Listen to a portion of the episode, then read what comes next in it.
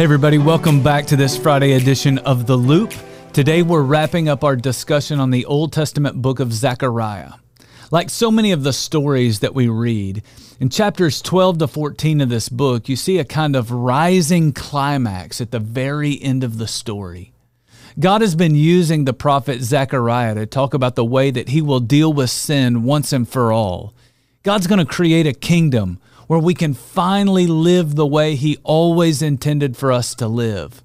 As you read chapters 12 through 14, you're going to see a phrase that shows up 16 different times in just these three chapters. The phrase is this on that day. Now, I don't know about you, but when life is hard or when things aren't going my way, it sometimes helps to have a day on the calendar that I'm looking forward to. It may be a day off from work. It may be a birthday, an anniversary, or the first day of a little vacation. Zechariah writes about that day because he knows that hope is found when you have something that you're looking forward to. The phrase on that day is a phrase that speaks to the future activity of God.